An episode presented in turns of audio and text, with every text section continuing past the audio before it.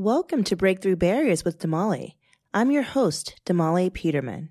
On this podcast, we invite you to share a conflict that you need help navigating, and I, along with a guest co-host, will share what we would do in that situation to help you reach your breakthrough. Welcome to the show.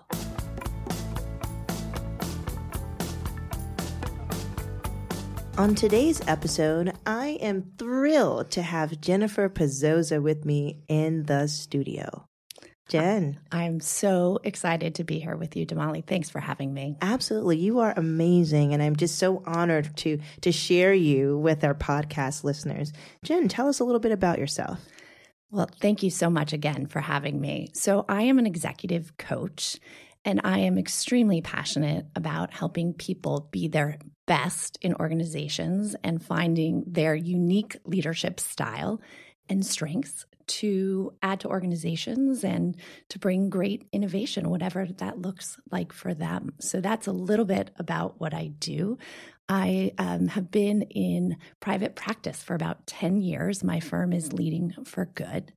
I've always been super passionate about what makes people tick, um, how to help people be successful in organizations and also to help understand themselves and to relate to each other. So, if I wasn't in the field of business and organizational psychology, I would have been a psychologist. So, um, as a child, I was always super passionate about understanding how everyone on our street fit together. Um, and so my mom always said that I learned to know people way before I learned to count. And so it really has been my passion to understand the psychology of people and to help organizations um, manifest people's best talents. That's pretty amazing. I mean, my introduction to you, as you know, uh, but for our listeners' uh, benefit, was working together on the board of an amazing nonprofit. And I've had the benefit of having known you uh, in that capacity, uh, working together, and also as friends for, for many years. And so I'm so happy that others will benefit from all of your knowledge and, and organizational behavior and studies. And maybe you can be kind of our psychologist for the day. What do I'd you think? Love to do that. Yes, absolutely. Awesome. And so, for those of you tuning in for the first time, you can simply call in on our hotline number to leave a message asking a question that you are contemplating. And guess what? It doesn't have to be a conflict, it could be anything that's going on with you uh, or someone that you know, and anything that you really don't know how to navigate. It could be an actual conflict, and maybe you just want to hear how someone who's not, you know, in the situation would think about it. With a co host on the air for the first time, we will play the message and give you some feedback as to what we would do if we were in that situation. So, what are you waiting for? Pick up your phone and leave us a message. Without further ado, we will play the first message for you. You have you one, have message. one message. Hi, this is Charlie.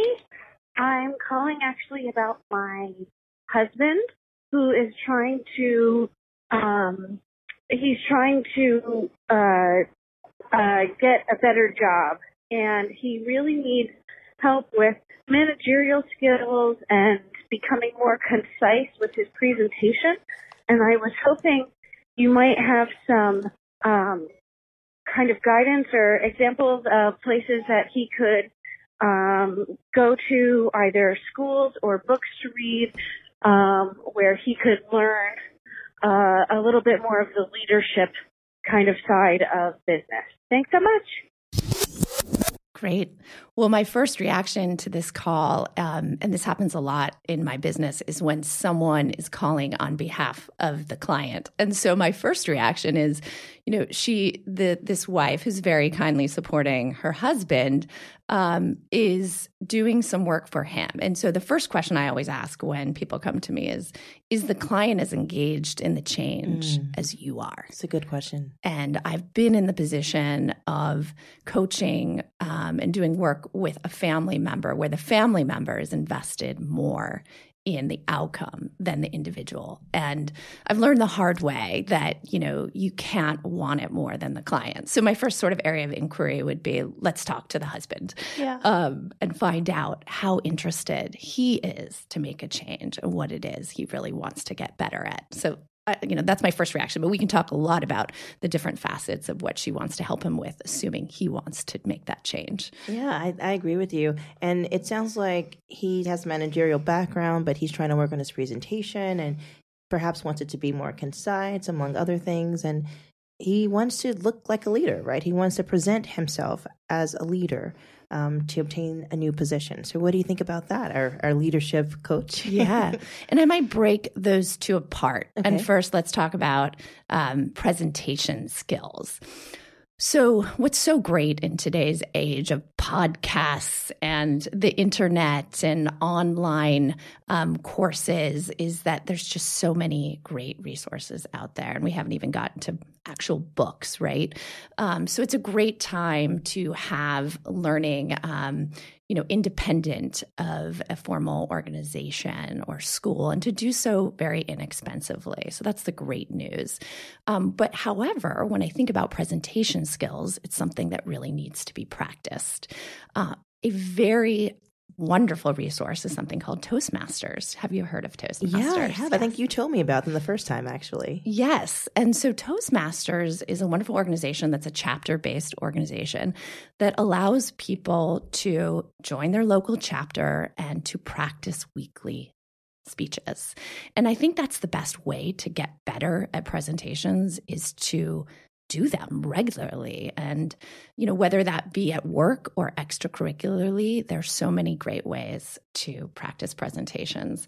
Um, i've taken a number of different presentations courses over the years because you can always get better at presentation. But a few that i've really appreciated one there's a dale carnegie human relations course and that is a fabulous uh, public speaking and interpersonal relations course because part of making a great presentation, right, is connecting with your audience. Oh, yes. Um, Another great uh, way to practice presentation is actually taking improv. And you've had some experience with that. And so maybe you can comment too. I, I, mean, I also took a presentation class that drew on improv and I loved it because it, we didn't even realize we were practicing presentations. We were doing improv. So you want to comment on that Absolutely. Well. I loved improv. I took a course at the Upright Citizens Brigade, and it's a really great way to get over nervous jitters if you have any. It's also a great way to kind of think on your feet and to build upon uh, a conversation or a topic or a theme. And so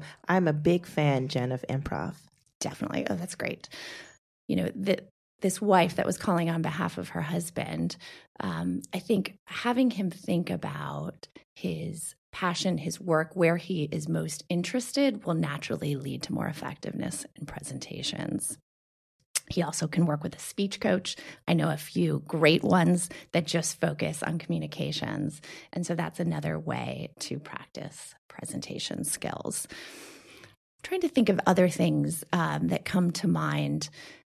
I definitely think that the more you do it, the better you get at it. Some people are more natural edutainers than others. And so I think it is knowing yourself uh, and knowing what you can get better at. But one of the best ways to do get better is to get constant feedback and to have people in the room tell you, you know, what's going well, what's not. Because even the most experienced presenters and facilitators, we all can get better. Absolutely. And you know what, Jen? I'm so happy you said that.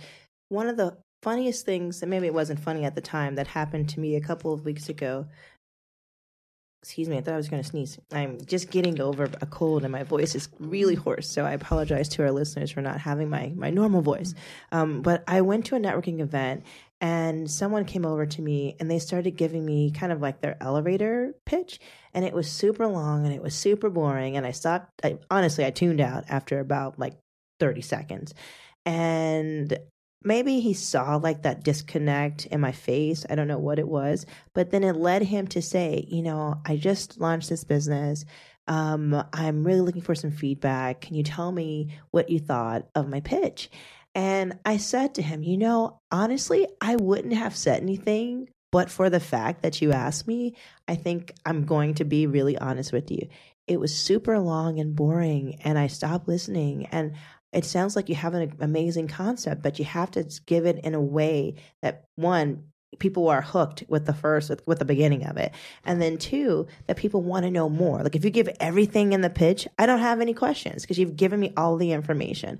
And so i'll share a couple of things that i've learned recently um, from some amazing men and women who really work on like pitches and how to make them compelling. Mm. Um, and one of the things that I learned in the Goldman Sachs program, I think like day one or day two of the program, and this is the Goldman Sachs um, 10,000 Small Businesses program that I graduated from in March, um, was to make so your awesome. pitches. It was awesome, Jen. It was mm. really incredible. And we've had some co-hosts from that from that program as well uh, on the show. One of the things that I learned was to make your pitch um, efficient, compelling, and concise, right? Mm-hmm. And so it's hard to kind of master all of those things in a 30 second pitch. And by the way, I've heard people say 15 second pitch. And then last week, um, when I was on the Tory Burch Foundation Fellowship Program, um, J. Kelly Hoey, shout out to her. She's amazing. She wrote a great book that I think is called uh, building your dream network, she told us to come up with six words, a six word pitch. Mm. And so, one bit of advice that I'll give to um, to Sam for her husband uh, or for anyone who's working on a pitch is try to find six words that can really draw a person in. And I think one of the examples I saw was that there was a patent litigator, and instead of saying something like "I'm a patent litigator," which could potentially like fall flat on some ears, um, I think the person said something like, I help companies save their assets or you know I help companies protect their assets. And that sounds great because now you want to know more. You want to ask the question why? And then you can have a conversation right? Definitely. And so for for the pitch uh you know i ended up saying to him that and he said well what would you say? And i said well one of the things that you said to me that really resonated was the type of business that you had. I haven't met anyone here at, at this networking event that had that type of business, but then you lost me with some of the, you know, kind of nuts and bolts of it. Totally, definitely. And you're, you're raising a really important point that whether you're pitching or you making a general presentation or you're giving a you know 5 hour training the importance of honing in on the larger story yeah. or the sort of emotional resonance is so critical. Yeah and so you said you were breaking into two things. You said yeah. presentation would be one and was the leadership aspect the other part? I don't remember. You're well, in terms of presentation, you're saying? Yes. Well, I just think there's just so many different facets to presentation. So when this caller was calling in, I was trying to think about what's she thinking about. Is she thinking about her husband giving presentations to a board or to the team? Or is she thinking um, about general pitching, like you were mentioning, in terms of promoting himself? Um, or is is it about facilitating sessions and all of those draw on different presentation skills, but similarly require comfort on your feet and agility, right? And practice and practice. I love that practice, practice, practice. You can't go wrong. And I think too, thinking about your audience, right? Because that maybe there's a particular way you would present before you know certain people within the company or certain you know audiences, but you may have to shift that for other audiences. Definitely. Does that make sense? Yeah. Oh, absolutely. Knowing your audience and what they already know and how they're coming to the table and what words you need to define um, is so, so critical, which requires, you know, a lot of tailoring to every presentation that you might make. And do you think we should get to the second part of the caller's request, yes. which is more about leadership. Yes. Um, and you mentioned that you thought the the individual was maybe already in a leadership position, but wanted to further hone skills. It sounds like it. It said he needed some help with managerial skills, and so I'm wondering. Uh, I'm assuming I don't know if he's up for a management position or if he's already there looking to take on more responsibility. It wasn't clear from the call, but but what do you think? Well, let's let's ta- tackle assu- assuming the person was already in some managerial position. We could talk about it both ways. Okay. Um, I mean, coming from my perspective, where you know, oftentimes the the starting point I have with a client is let's see how you're perceived as a leader. And there's so many great tools out there that allow you to be benchmarked against key leadership competencies. You know, and some of them are, you know, Center for Creative Leadership is a not for profit um, that I really appreciate some of their tools, but they allow you to get feedback no matter what level you are in the organization. If you're a general manager, if you're in the C suite, you can get measured against the key competencies that are required at different levels in an organization and see from, you know, assuming you have at least 12 to 18 people that you can call on feedback. Again, look at this common theme of feedback is the best way that we get self awareness and, and learn and grow. Um, but understanding how you're perceived and where you can grow is is really important. So I might suggest that as, as a way to understand how he is perceived as a leader. Um, but then there's just so many wonderful books out there about leadership.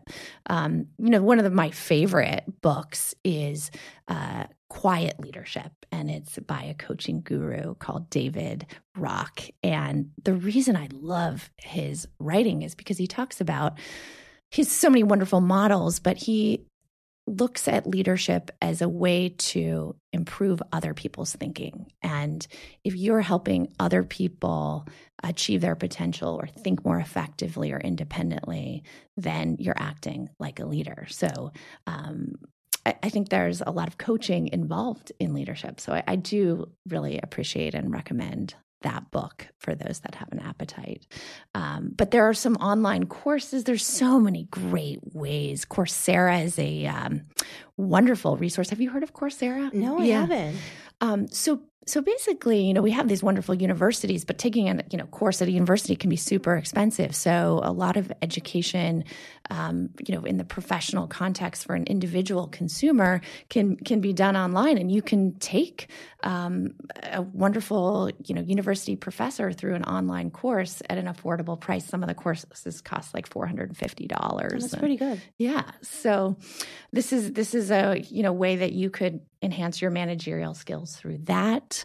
Um, if he's not in a managerial position, he may think about volunteering in an organization where he could get more experience and practice. Um, and oftentimes, volunteer organizations are even harder than an organization where you have formal authority, as we both know, working on a board and not, and with a not for profit. Um, but what are some of the things that come to mind for you? I'm just curious. Yeah, well, those are pretty amazing. I think for me, um, being a leader, one, you have to try to surround yourself with other leaders. I think there's so much to learn from people, even if they're in different industries. Um, you could just learn a ton. And I remember when I was starting my company, um, the first one, I went to everyone that I knew, and you included, just to ask questions like what works for you, what didn't work. And it doesn't have to be like, how do you reinvent the wheel, but what phone service are you using? Just small things to help you not waste time with uh, trying to figure out things where you have people who have been doing it before you and they can give you some of that collective advice. And so I found that to be really helpful. And so I would ask him to think about some of the leaders that he knows. Um, it doesn't have they don't have to be in his industry; they can be in different industries, and ask them questions. Um, what works for you? What have you learned along this journey? What are some do's and don'ts? If you could do one thing again, what would it be? I think it's really great to learn from um, past mistakes. Uh, it's also good to try to find ways to avoid making the same mistakes if someone can give you some advice. And so I would definitely just reach out to different leaders across different industries and talk to them. I would also look within the company. Who mm-hmm. do you admire? Who can mentor you? Who can sponsor you? I think sometimes we um, may think that you have to have something in common with someone. Yeah, it's great if you can have this organic relationship where you just really get along, or maybe you have some of the same interests. But it's also great to approach someone and say, Hey, you know, I really like the way that you presented that last meeting, and I was looking for some tips in X, or would you like to have coffee and you know maybe talk a little bit more about or if you're reading the paper and you found you come across an article that may resonate with someone just sending it i'm a big fan of um, giving. I think that when you give something, um, you feel good, the person receiving it feels good, and then that's a good way to just kind of build a relationship.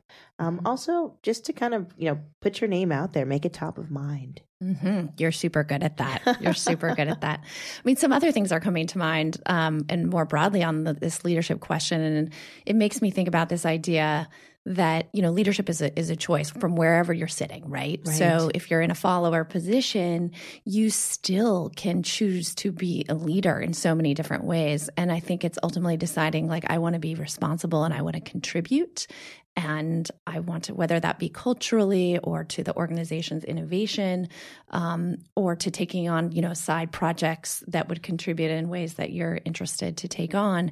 And so I don't think it has to be narrowly defined. Certainly, you know, when I work with people, it can commonly be a goal like, I want to get promoted. Mm-hmm. Um, I want to be a leader. I want to be a partner. I want, you know, I want that sort of name, that title behind my name. And I try to focus people on doing the work of a leader and focusing on the bigger picture versus getting the extrinsic reward um, because then I find people are more likely to be truly engaged and then actually living the work of the true leader, if that makes sense. That makes total yeah. sense. And I like that because I think those are skills that you can apply regardless of what your position or career or place is. If you kind of work on the intrinsic as opposed to the extrinsic, then you know there are no no no boundaries there are no borders. You can take that anywhere. Definitely so i love that advice. That's fantastic. And i do want to echo like this idea that you brought up which is surrounding yourself with great people. Uh, productivity guru jason womack once shared you know you are the average of the five people that you spend the most time with. And so you want to think Ooh. about who are you spending time with and how are they contributing to your worldview and your confidence and oh i like your, that. yeah so um, the, another thing too is that there are so many organizations today too that support networking that support bringing leaders together. Um, i'm involved with an organization called chief which um, just actually opened its doors in january but its goal is to really break the glass ceiling and allow women to move into the C suite more effectively. And so, what they're doing is creating circles for women leaders um, to be surrounded by fellow. Um, you know, comparative leaders, and then also have a coaching executive coach that guides them through the process and talking about their challenging challenges and growing as leaders. That's great. Everyone needs kind of that network of, of people to kind of bounce ideas off of and, and learn and grow from. So Chief sounds pretty awesome, actually. It is. It is. It now has over, I think, 700 members, and it just opened in January 2000. Wow, that's amazing. Yes. Wow. Wow. Well, it sounds like we've provided a lot of information. Uh, hopefully, you'll, well, actually, in your husband's shoes.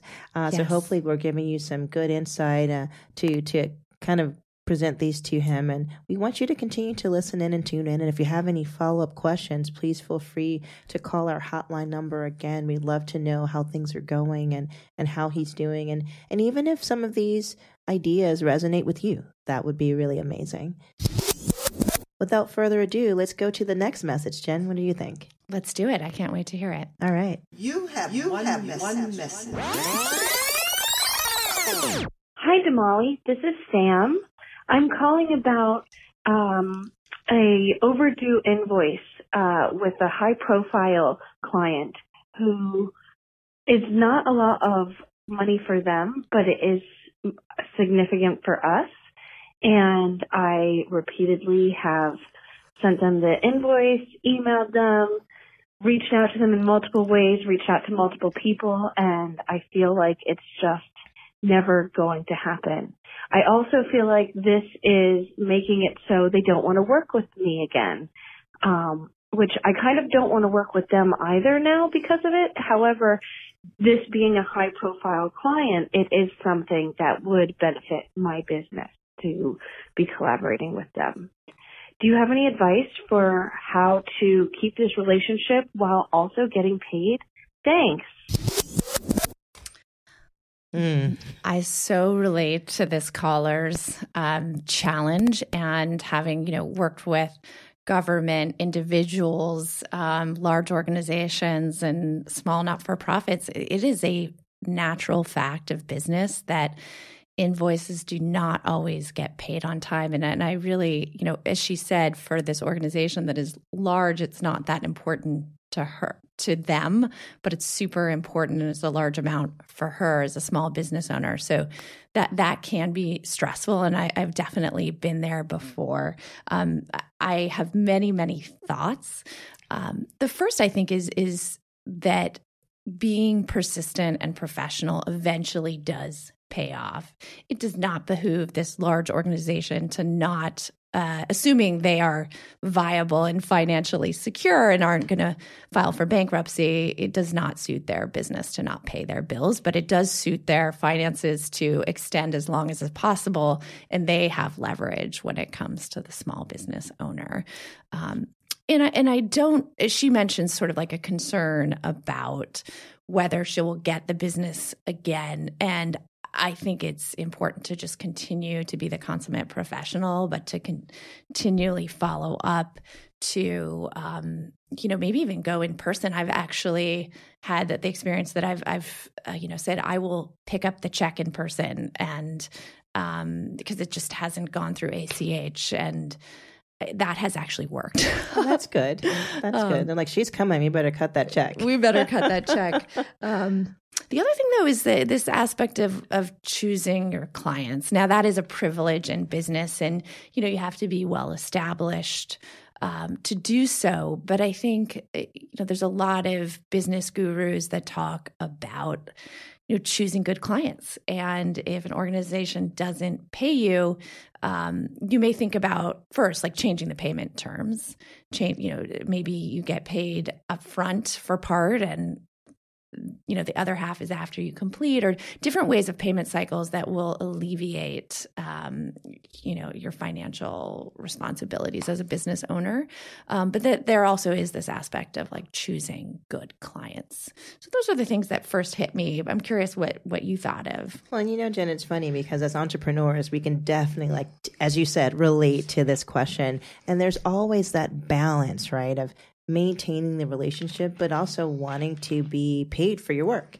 And so, in addition to all the great things that you said, uh, one of the things that came to mind is it if in fact you are the person who are providing the services i wonder whether it'd be useful to have someone else who follow ups for the billing for example mm-hmm. and so one of the things that i like is that I have uh, an accountant and a bookkeeper, and they're two different people. And if someone is behind on a payment, um, then they're the person that follows up with them. And so I don't look like the bad guy saying, "Oh yeah, you didn't pay your bill," right?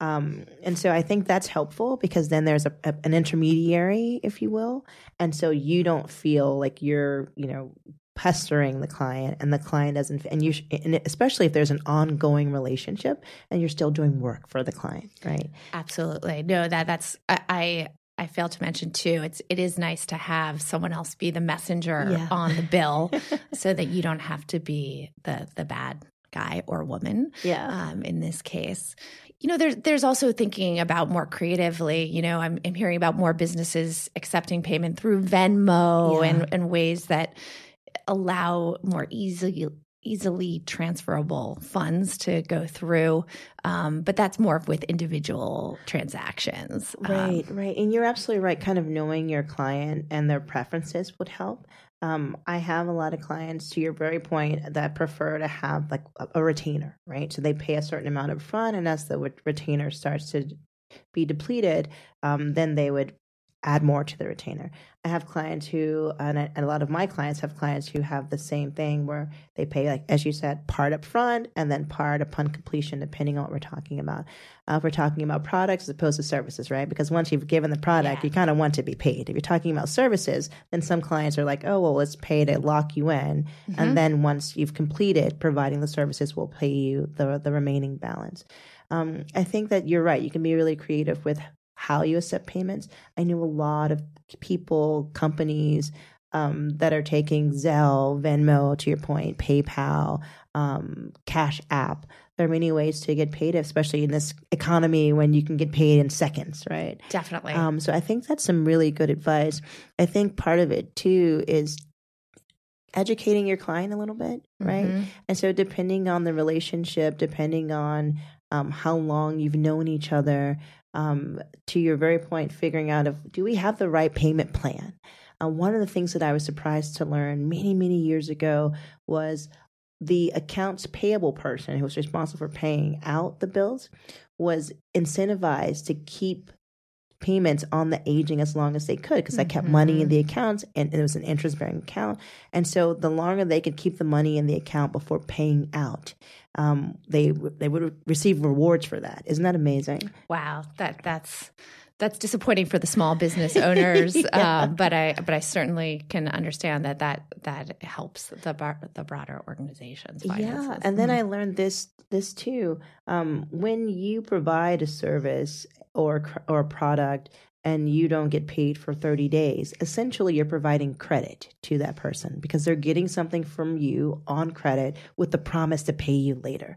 And so I've been telling a lot of businesses, um, and I've been receiving some really good feedback to consider changing the whether you want to have extend credit or not. And if you do, how you can make it work so that the payment terms work for you. Mm, and so if a hmm, person like on interest. right. So mm-hmm. interest or say for example if you have a 15 day payment, you know, net payment plan or 30 day or 45 but people are paying you more like 90 days, figure out why. So to your very point about government for example, sometimes they can be later to pay because of the way that the cycles work mm-hmm. or their fiscal year works. And so just kind of figuring out your client um, it does require a lot of work, more work upfront for you, but then maybe the back end of that results in you getting paid. Absolutely. And this is another lesson, too, that you know you, you never want to be in a situation where your business is relying on one client or one large organization right. and that can happen naturally when you get referred around to it to an organization um, but it is helpful to have a diversified portfolio of clients in different industries if, if you can um, for for that reason um, but you know i also will say you know in the the worst case scenario i have had bills that you know I, I can think of one particular bill that hasn't been paid in probably six months and it's it's the relationship is more important to me than the the actual um, payment amount because it's not that much, and I'm I'm also accruing new work from this organization, um, so I know I will be paid for that. Um, but it, but it's a choice. Um, in this case, it is a lot of org- uh, money for this small organization and this woman, and I think um, she should continue to follow up to get paid. And I mean, in this day and age, too, there there are a lot of vehicles that people can use like social media to you know make their point and make action uh, happen i think that's the last resort right um, and not not what a true professional would do for their their clients but it is an option. It's true. And you know what's interesting? I've had a few people tell me recently that they fired clients. And I was like, wow, mm. tell me more mm. about that. How did you fire a client? And for a variety of reasons. And I think the one reason I've heard the most is they're slow to pay or they don't pay. Mm. And I mm. think that, you know, sometimes entrepreneurs may forget that you can decide who you engage with and you can make a decision that's best for your business. And I wouldn't just, you know, say to a client, I'm firing you. I would say something, you know, more uh, diplomatic. Maybe you're pivoting, maybe you're changing the services that you provide or the products you provide.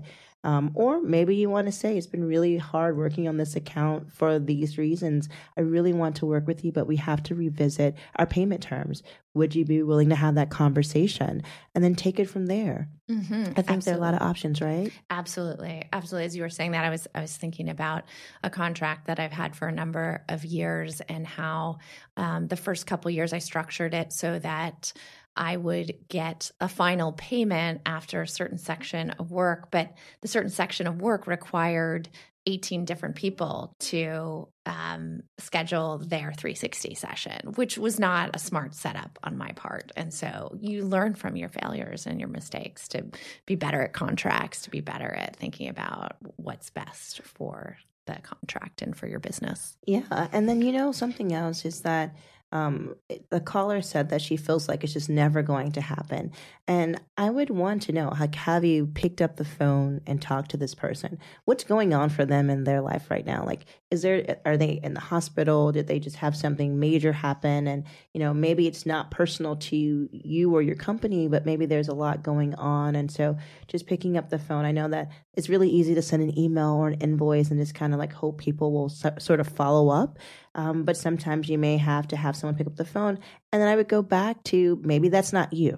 Depending on the relationship, perhaps you, it's a third party, a third person. Um, maybe it's your bookkeeper to say, hey, just wanted to check in. You know, um, Sam asked me to call because uh, we haven't heard from you and the invoice is past due. And we just wanted to make sure everything was okay because that is working on the relationship it's not just a client that's with an invoice. It's a client that you care about and you wanted to make sure everything is okay um, because they haven't responded to the invoice. I think that sounds like the best approach. And and just to confirm what you're saying, I, I recently had a coaching client last week who's not that responsive on email. And she also got that feedback from her organization. And the truth is, she just feels overwhelmed by the amount of emails and communication that's coming her way. And she said, know, if someone really needs to reach me, they'll call me. And so that, uh, you know, she has her own priorities and she's one of those people who actually isn't married to her inbox. Good for her. And I think that does raise the question that you know people are operating and working with different assumptions and people often are overwhelmed in today's texting emailing slack there's so many different ways to be reached and you may need to assume that uh, it's going to take a few attempts and pick up the phone and have a live conversation. I agree. I think that's a great way to kind of end this segment. And so, Sam, hopefully you have a lot of feedback from us on different ways that we would handle that situation.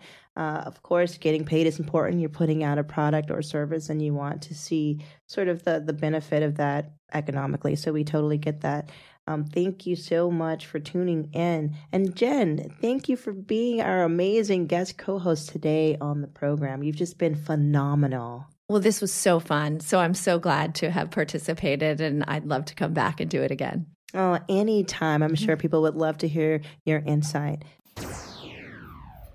Do you have any barriers that we can help you break through?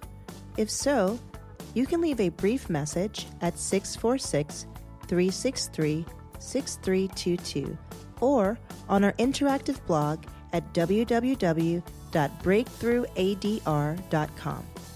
Please follow us on Twitter, Facebook, Instagram, and LinkedIn at the at sign B R E A K T H R O U G H capital A capital D capital R. I'm your host, Damali Peterman, and this is Breakthrough Barriers with Damali. Although I am a lawyer, mediator, and an educator, and many of my co hosts will represent various professions, we want to be clear that we are not providing legal advice, counseling, or suggestions. Our goal is to provide a roadmap for conflict resolution to generate future conflict resolvers. Continue to break through and have a wonderful day.